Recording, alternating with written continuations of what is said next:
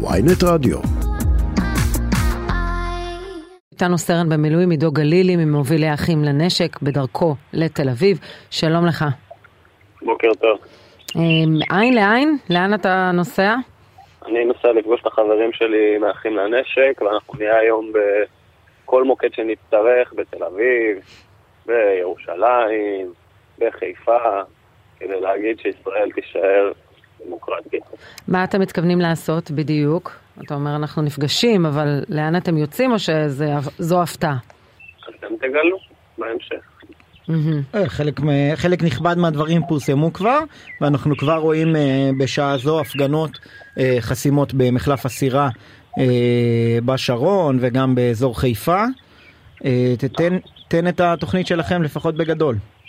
אני לא אשתף התוכנית בגדול, ישי, אנחנו יכולים לדבר על דברים אחרים. אנחנו יכולים לדבר על זה שהלילה עברה בקריאה ראשונה אה, ביטול עילת הסבירות, ואנחנו רואים מולנו אה, ממשלה שרצה באמוק מטורף להצגה של כוח בלתי מוגבל, ואנחנו רואים שר ביטחון שיושב בשילוב ידיים ומגלגל את האחריות לחיילים במקום להיות מפקד ולקחת אחריות ולעצור את האירוע הזה כמו שהוא עשה באמת.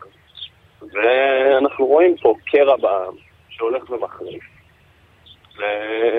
ופשוט חדלי אישים. זה, זה מה שאנחנו. אתה לא מה שיהיה מקבל- היום לא מעניין. לא, השאלה אם אתה היום מקבל את לא הטענה שלהם שכעת, אחרי קריאה ראשונה, זה יעבור גם לוועדת חוקה לבחינת הריכוך, וגם אולי לשיחות היה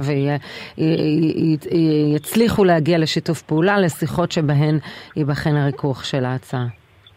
קודם כל אני רוצה להגיד שאנחנו לכל אורך הדרך, וגם עכשיו, תומכים בשיחות, ואנחנו חושבים ששינויים בשיטת המשטר צריך לעשות אך ורק בהסכמה רחבה. אף ממשלה שתקום פה שלא תהיה ממשלה רחבה, לא יכולה להפוך את שיטת המשטר בישראל.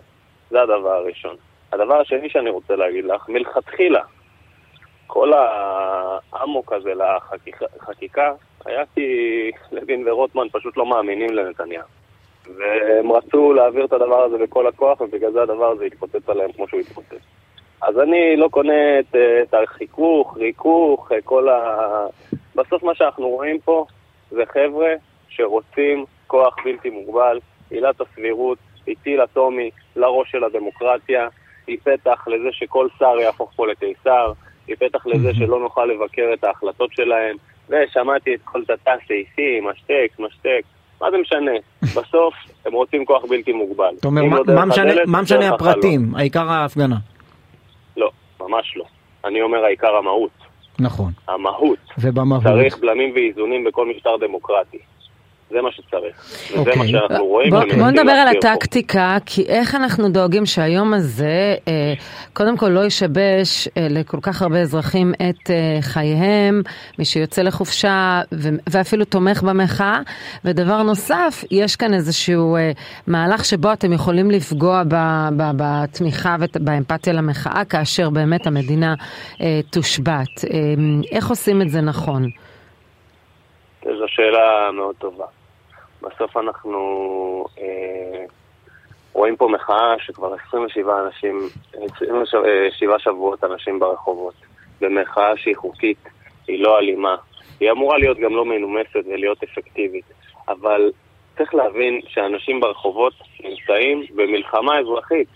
הם במלחמה על הבית שלהם, הם במלחמה על הדמוקרטיה. וזה מבחינתנו באחים לנשק צו המילואים שלנו עכשיו, וזה מה שאנחנו עושים. עכשיו, נכון, זה לא נעים, אבל יהיה הרבה פחות נעים לחיות בדיקטטורה. אבל אתה יודע שגם מבחינת, ה, גם, גם אתה, הדברים שאתה אומר אוקיי, אבל גם מבחינת הצורך שלכם בתמיכה ציבורית, רבים מהאנשים שיצאו היום נניח בנתב"ג, הם תומכים של המחאה, הם, הם אנשים שמגיעים אפילו להפגנות, אבל כשהם יוצאים פעם בשנה עם הילדים שלהם וחסכו אה, שקל לשקל בשביל לצאת ל, ל, לחופשה הזאת, הם יכולים לאבד אותם. אם תמנעו. מהם להגיע לטיסה. קודם כל, במחאה בשבוע שעבר בנתב"ג ראינו שאף טיסה לא עוכבה, זה בהחלט היה יכול להיות אירוע טיפה לא נעים לצאת אל תוך ההמון, או להיכנס אל תוך ההמון, או להתעכב, אבל בסוף אף טיסה לא עוכבה, כולם הגיעו לטיסות שלהם, ואנחנו מבינים שאין פה כוונה לפגוע באזרחים ולשבש את חייהם עד כדי תפספס את הטיסה. יש פה אמירה, נתב"ג זה מקום מרכזי, יש פה אמירה על זה שאנחנו נהיה בכל מקום. הלגיטימציה כן. הציבורית, בסדר גמור. אני, תראי, רוב הציבור בסוף עומד מאחורינו. ואנחנו רואים את זה, ואנחנו שומעים את זה גם מימין וגם משמאל. יש דברים שהם פחות נעימים, אבל בסוף, הרוב השפוי בעם הזה, שלא נמשך על ידי הקצוות הקיצוניים לכאן או לכאן בממשלה הזאת, מבין, מבין שיש פה ניסיון הפיכה. אתם לא מאוכזבים לא מגלנט, משר הביטחון גלנט, שאתם לחמתם עבור, אה, אה, כלומר, למנוע את פיטוריו, ועכשיו הוא קצת על הגדר? מאוכזבים. אני חושב שמה שגלנט עושה זה חוסר אחריות ממדרגה ראשונה. בן אדם הזה, קודם כל, המפקד העליון שלנו, הוא אמור לדאוג. המפקד העליון שלנו? לזה, כן, הוא שר הביטחון, הוא ממונה על הצבא, על כוחות הביטחון, הוא אמור לדאוג לזה, שהצבא בכשירות, כל הגזרות בוערות. תגידו, אתם כן. לא, אבל נשמע מאוד מטלטל, נשמע מאוד מטלטל להיות שר הביטחון, כי במשך חודשים ארוכים הוא היה השפן הפחדן שמפגינים מולו מדי לילה, אה, ועושים אה, אה, מצור על ביתו. אחר כך הוא היה גיבור האומה, האיש שהציל את הדמוקרטיה הישראלית, ועכשיו הוא שוב שפן פחדן, מה קורה?